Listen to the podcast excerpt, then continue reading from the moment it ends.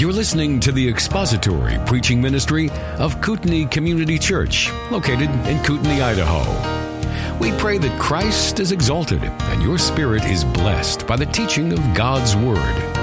For more information about Kootenai Church, please visit us online at kootenaichurch.org.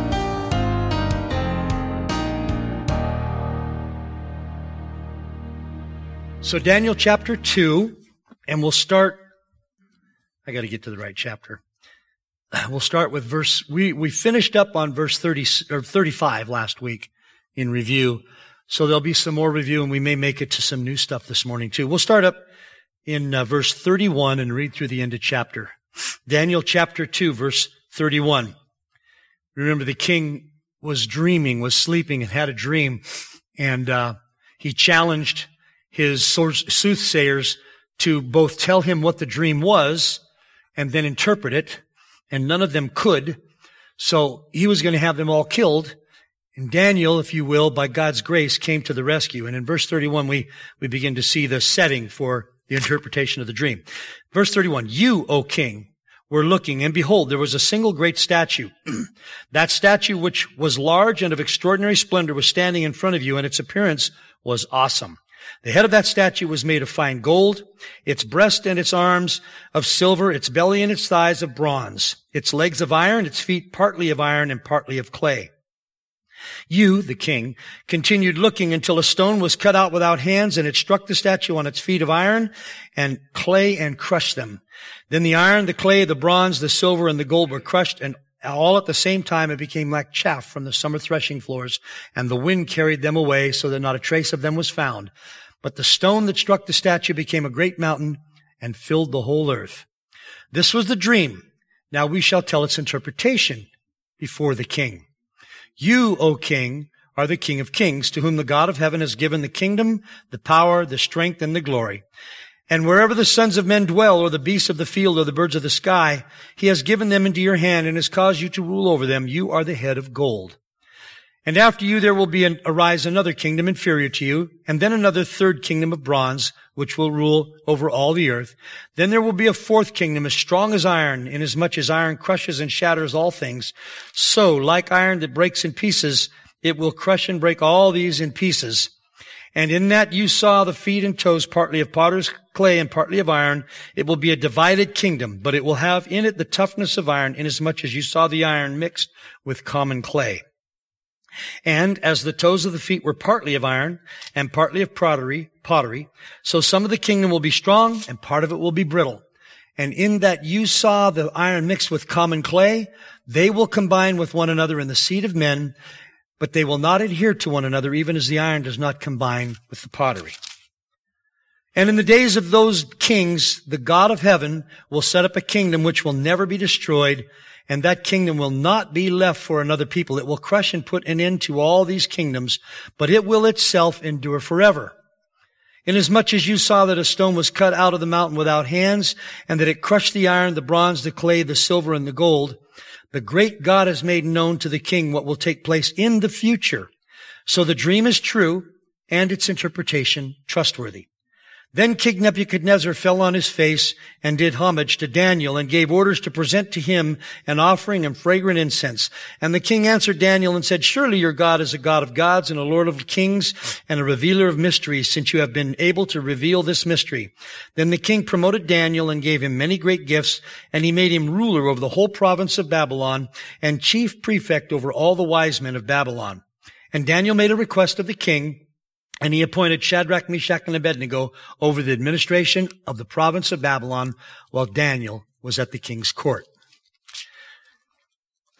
So last week there was a question asked um, about one of the people that I've been using their, their systematic theology, Robert Culver, if he believed that the millennium was a thousand years. And uh, First of all, as this person who asked the question reminded me, we need to be more concerned about the text of scripture than what Robert Culver says. But it was interesting what Culver said. Now I did read through, I've been studying Culver. I couldn't find any place in his teaching where he says, oh, by the way, the millennium means a thousand years. But every time he references it, he's talking about a thousand years. So I'm just going to assume what seems most evident from the study of his theology, that he believes what the text says.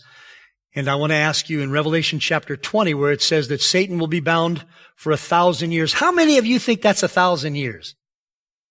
Very good, very good. I know the ones that you didn't raise your hand, you just don't raise your hands in public. That's fine.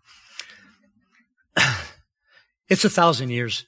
God, the, the, the, the, funny thing about literal understanding the scripture from a, an historical, literal, grammatical concept is that when we decide that something is not literal, it had better be because the Lord Jesus Christ said something like this. The kingdom of heaven is like and not our own decision. The scripture needs to be interpreted, interpreted grammatically, historically correct and literally, unless the scripture tells us that it is not literal at this point. And so when the Bible talks about a thousand year reign, I'm going to be coming from the position that it means 999 years plus 12 months in our form of, in our form of reckoning. reckoning. So if there's no questions beyond that, I'm gonna, we're just going to move into verse 30. Yes.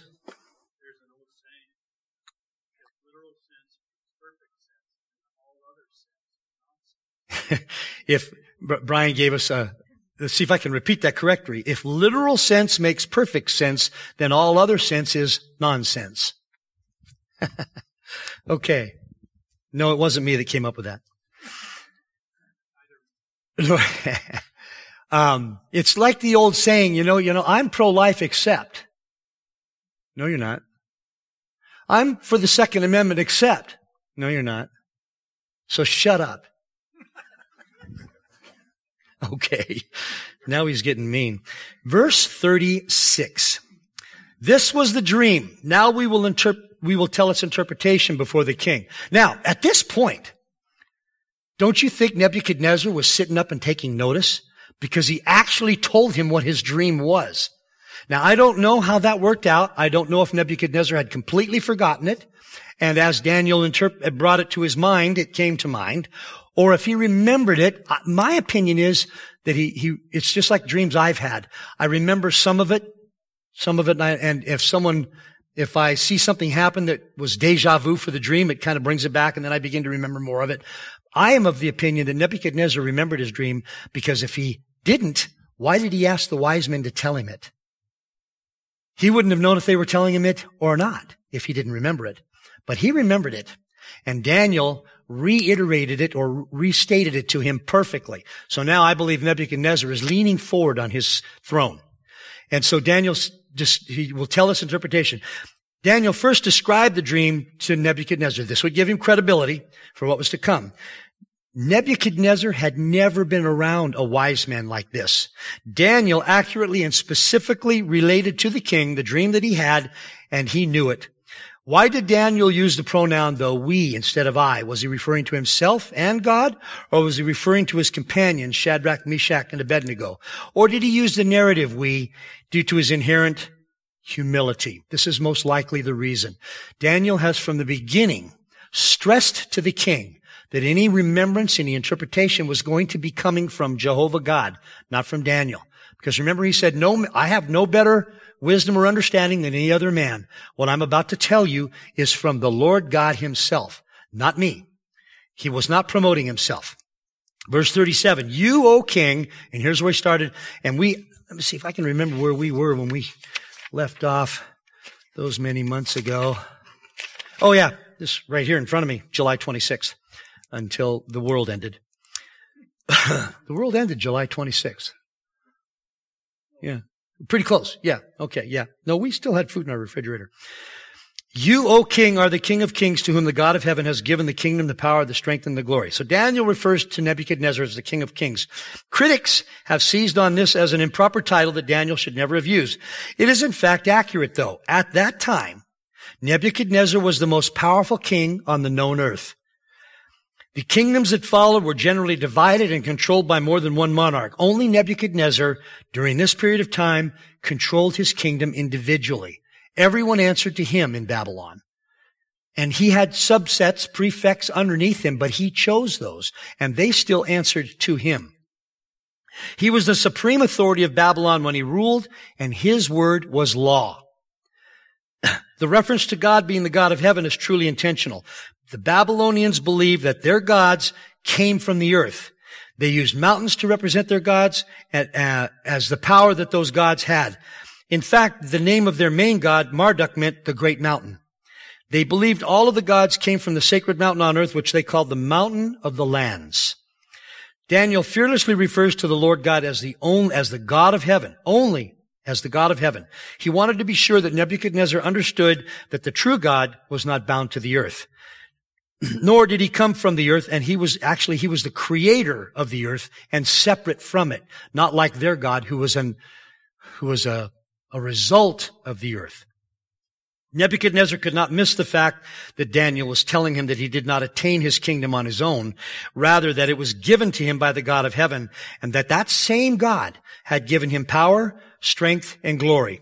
These were momentous and even dangerous things for someone to say to a king who had the power of life and death, instantaneous life and death over every subject that he ruled over. He could simply just point to the person and his executioner would take that person's life. Any questions or comments about that? as we move on. Verse 38. And you're the, you're the, the King of Kings, to whom the God of heaven has given. And wherever the sons of men dwell, or the beasts of the field, or the birds of the sky, he has given them into your hand and has caused you to rule over them all. You are the head of gold. Nebuchadnezzar's rule was complete. He had sole authority to proclaim life or death for any citizen of Babylon. While he did not rule over the whole earth, literally, he did rule completely over that part that God had put under his control. The reference here is not to universal rule, but to complete rule over the kingdom that Nebuchadnezzar had. He was sole authority in Babylon and in all the surrendered conquered lands that he had conquered.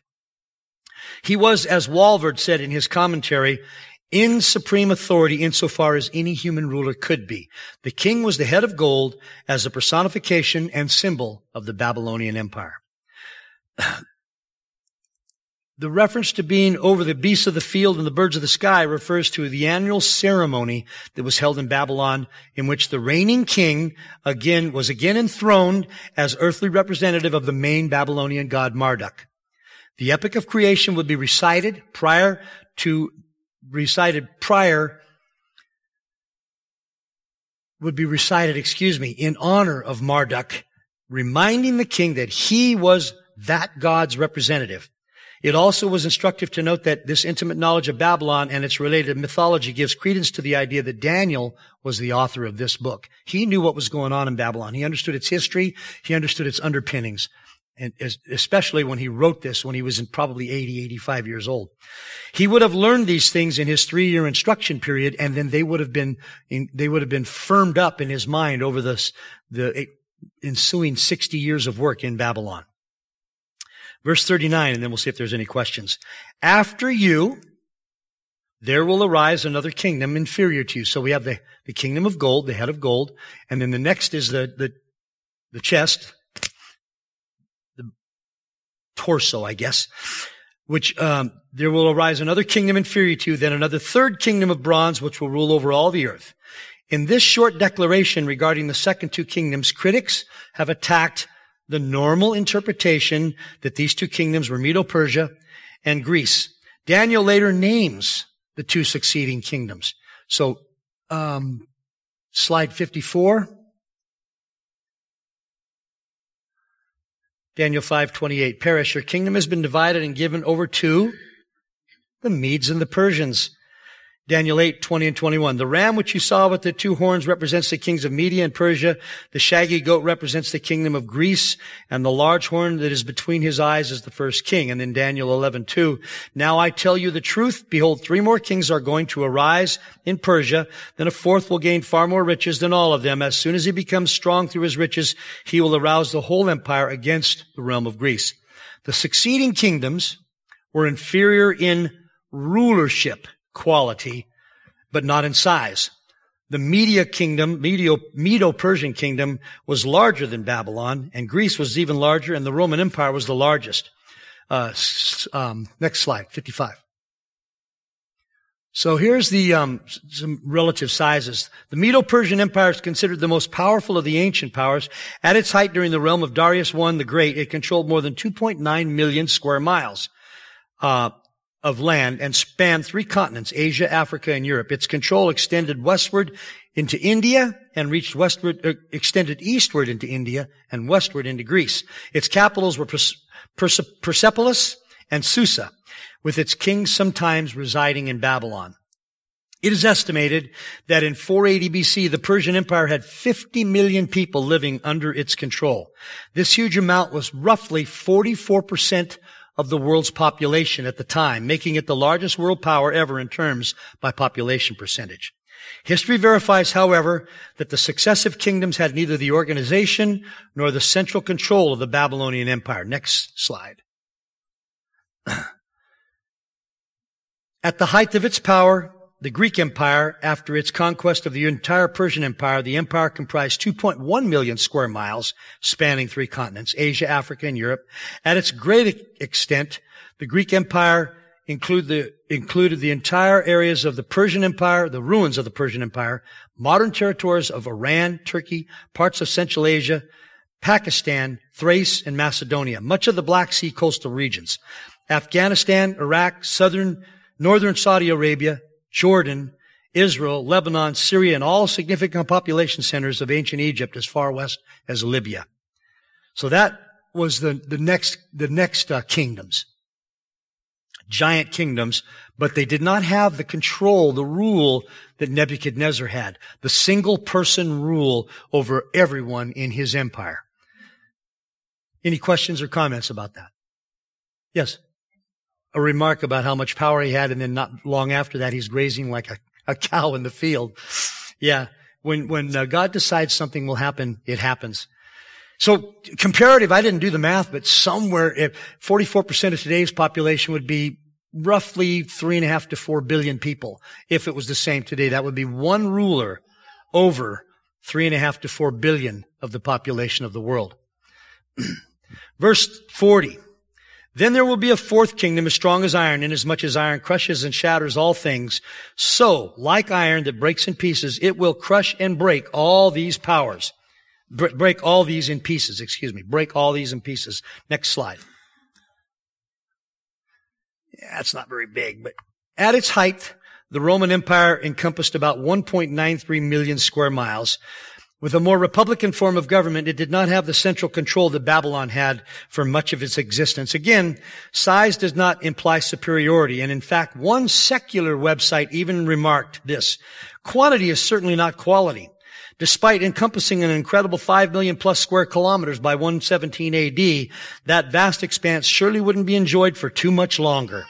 As the empire expanded, the efficiency of its institutions contracted to the point that by 284 AD, it was, a, it was vulnerable to external attack and eventually collapsed. There's a lot of reasons. I've been reading a little bit in uh, the rise and fall of the Roman Empire and uh, studying, not necessarily studying, but reading some of his comments, Gibbon's comments. And there's just a tremendous number of reasons that the Roman Empire eventually collapsed. Um, and uh, maybe we'll we'll look at some of those as we go along. But uh, a lot of different opinions on that. From the precision, from the perspective of efficiency, a single king ruling a kingdom is indeed superior. Now, just as an aside here, you kind of hope he's a beneficent king and not a tyrant. But uh, odds are, because of human nature, if you have a single person ruling over such a vast government, he will be corrupted. I think it was, I can't remember who it was that said it, but power corrupts and absolute power corrupts absolutely. And that's a true story. And that's one of the reasons I think why God removed Nebuchadnezzar for a while. He was getting more and more self-important, self-indulgent. And so God removed him for a short, short, a short time. We'll, we'll see that when we come to it. So this was the perspective of the ancients, that single rule was far more efficient. Nations that gave more power to the people were considered inferior. In the kingdom of the Medes and the Persians, the rulers did not have the power to simply annul a law like Nebuchadnezzar did. Fast forward to the Roman Empire and the ancient primitive republic conferred even more power to the people or to the people at least in its middle years. Rome certainly crushed all opposition and ruled the ancient world with a rod of iron.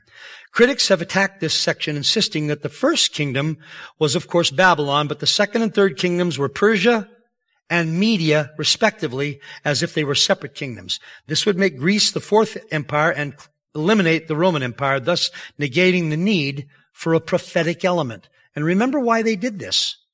Because too many prophecies came true. Nobody could predict stuff like that. Therefore, this was a history.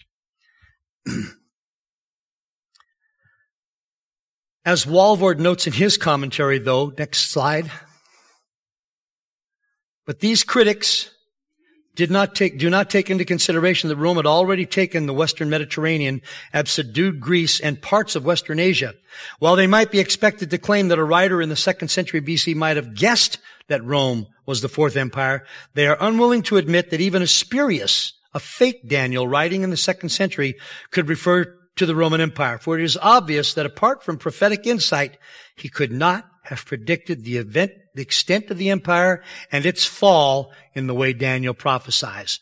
Daniel clearly predicted the rise and the fall of these empires hundreds of years prior to their happening. The critics attack that again because they can't believe someone would be that accurate. Therefore, it must be a history. Even if it was written as a history, it would be difficult for Daniel. He would have still lived in the time that the Roman Empire was still extant and had not fallen yet. And yet he predicted its fall. Slide 59. Next one. Again, the basic difficulty is that the critics cannot admit that the fourth kingdom is Rome without attributing a genuine prophecy even to a second century Daniel. Even had Daniel written in the second century, as I just mentioned, he would have still been predicting the fall of the empire he was living in hundreds of years later. But many problems disappear when Daniel is recognized as a prophecy rather than pseudo-prophecy. The revelation of chapter 2 does not give sufficient detail to identify the kingdoms completely, but when this revelation is coupled with that of chapter 7 and 8, the identification becomes clear and unmistakable. So our challenge to those critics is read the rest of the book. Read the whole book. Please. Over the centuries, much symbolism has been attributed to the figure that cannot be substantiated. For example, the chest, uh, the chest and the abdomen representing the kingdom of Medo-Persia in the eyes of some represent the seat of affection of the figure.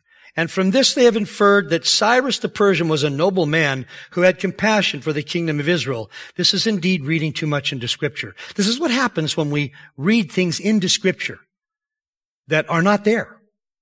So, an important distinction to be made, however, is that the third kingdom ends with the upper part of the two legs and that this indicates that the third kingdom would territorially embrace both east and west. This would set the stage for the fourth kingdom, which goes unnamed, but is most certainly the Roman Empire, which did indeed conquer far west as well as the eastern part of the European continent. Rome had the strength ascribed to iron. The Roman legions conquered every nation they came into contact with for many centuries. The verse indicates that the fourth kingdom would bear harsh rule as it crushes and shatters all things. Romans were so harsh that they even treated their own people harshly. Remember at the time of Jesus when it was surmised that maybe when Jesus rose from the dead and that Roman cohort who had guarded the tomb, they knew their, their lives were forfeit. They were going to die because somehow the tomb the seal was compromised on that tomb.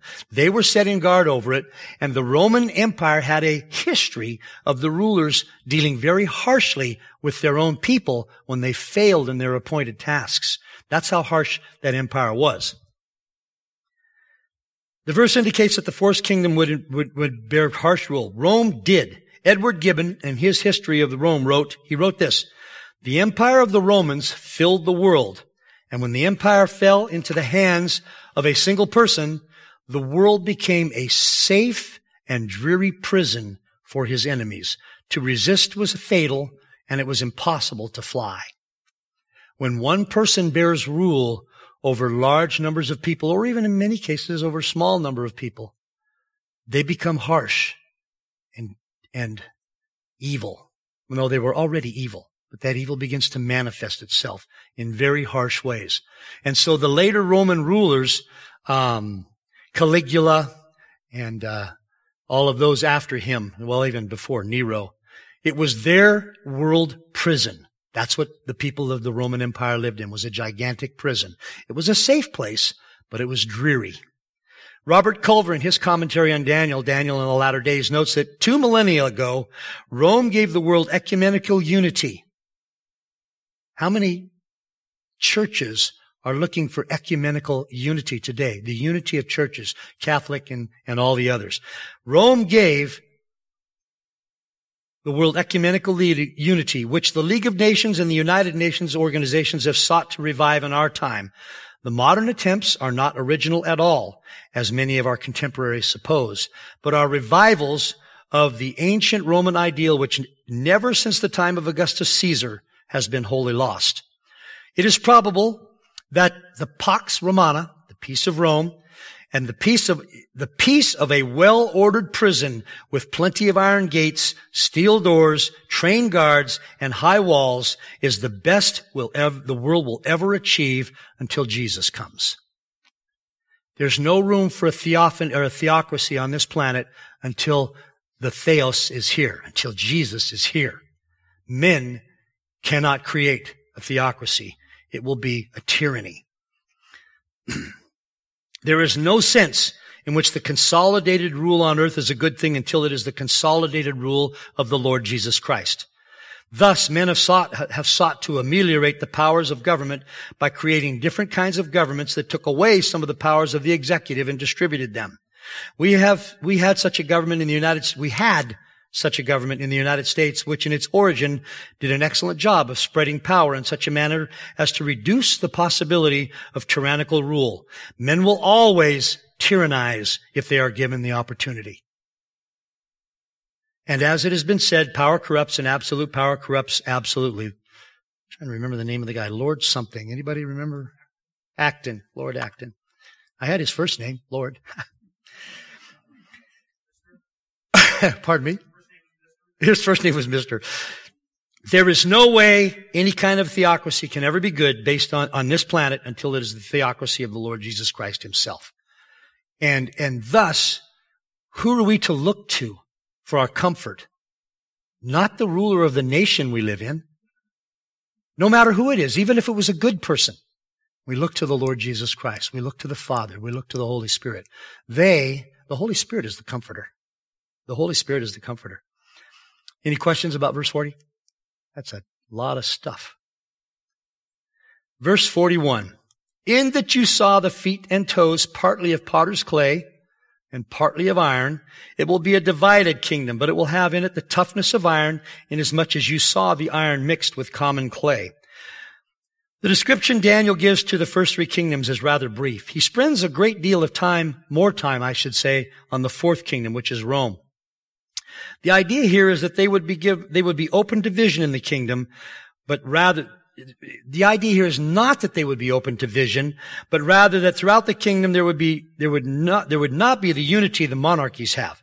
Monarchies have much more unity because everybody knows they can be killed if they do something wrong. Um, places that are given um, much more freedom may or may not have the kind of unity that a monarchy would, a forced monarchy has.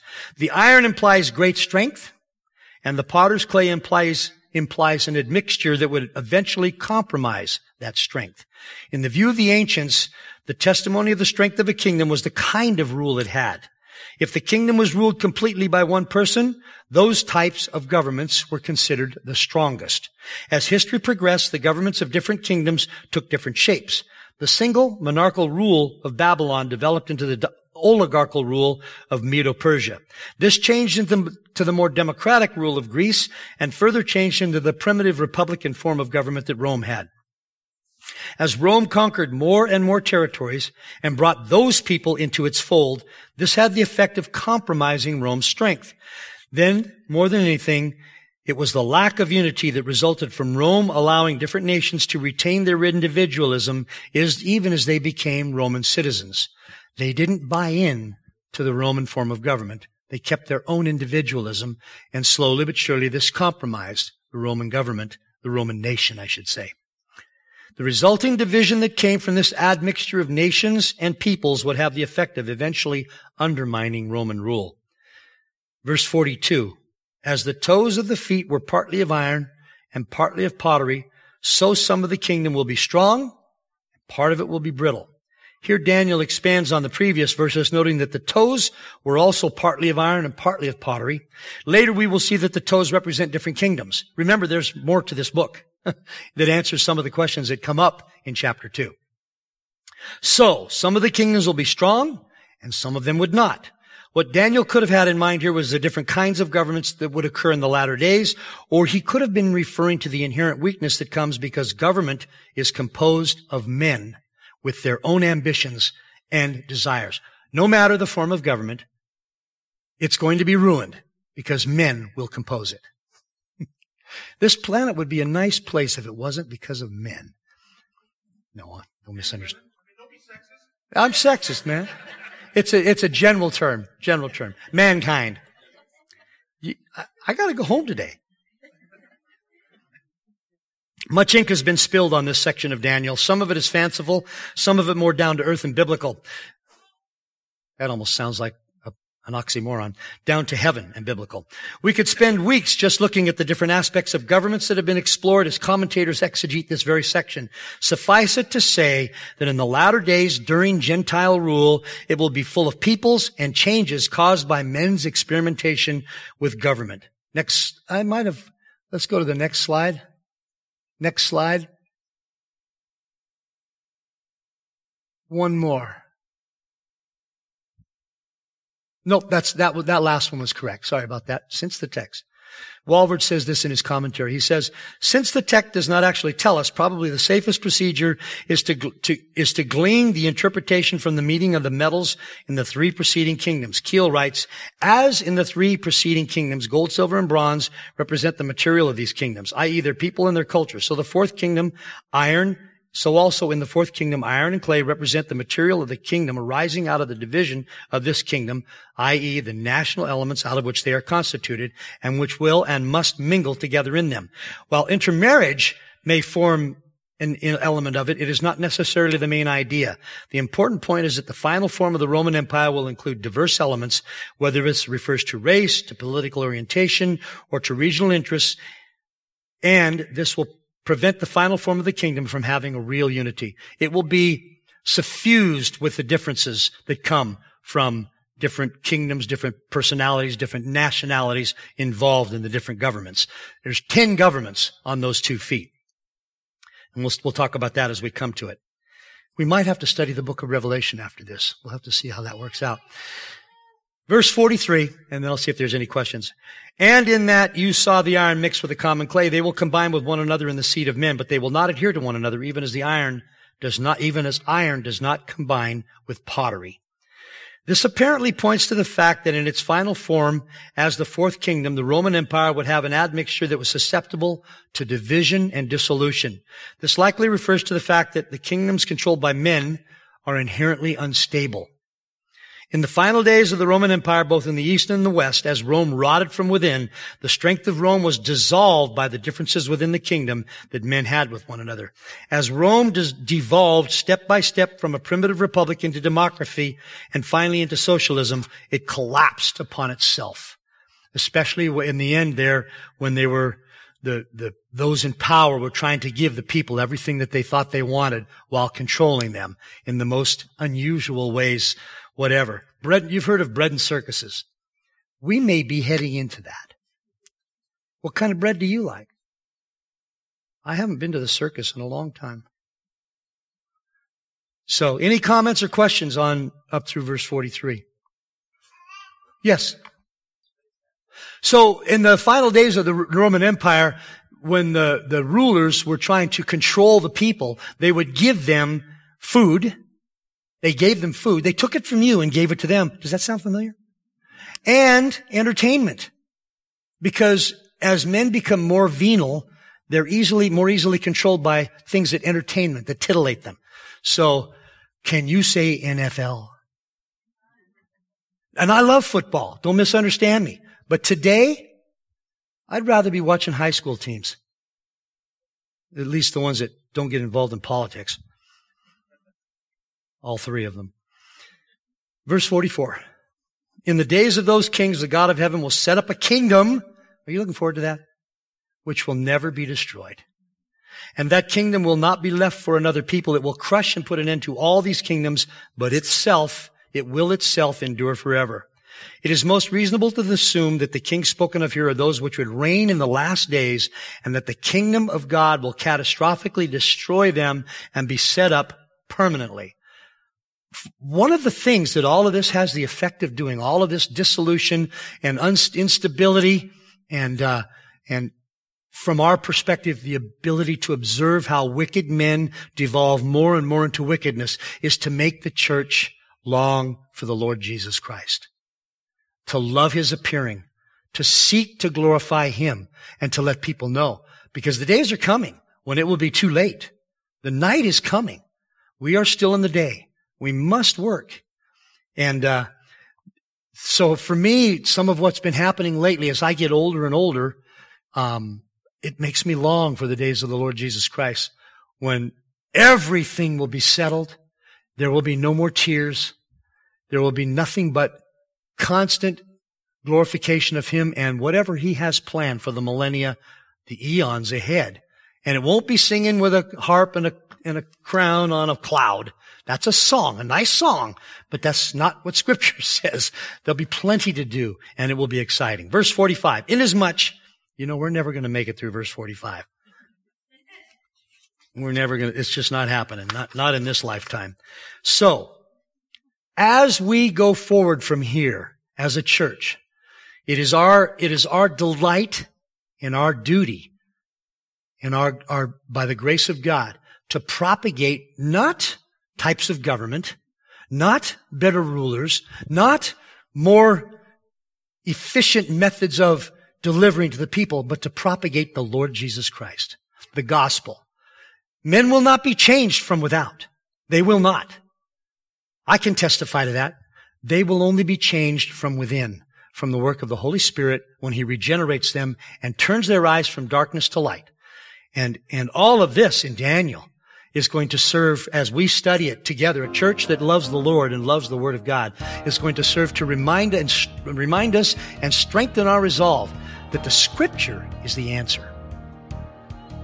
The Scripture is the answer. Sola Scriptura, by Scripture alone are men changed by grace, by faith, through the Word of God. Thank you for listening to the latest podcast from Kootenai Church.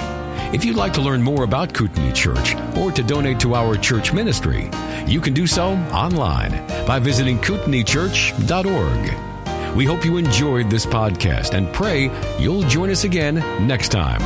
Once again, thank you for listening.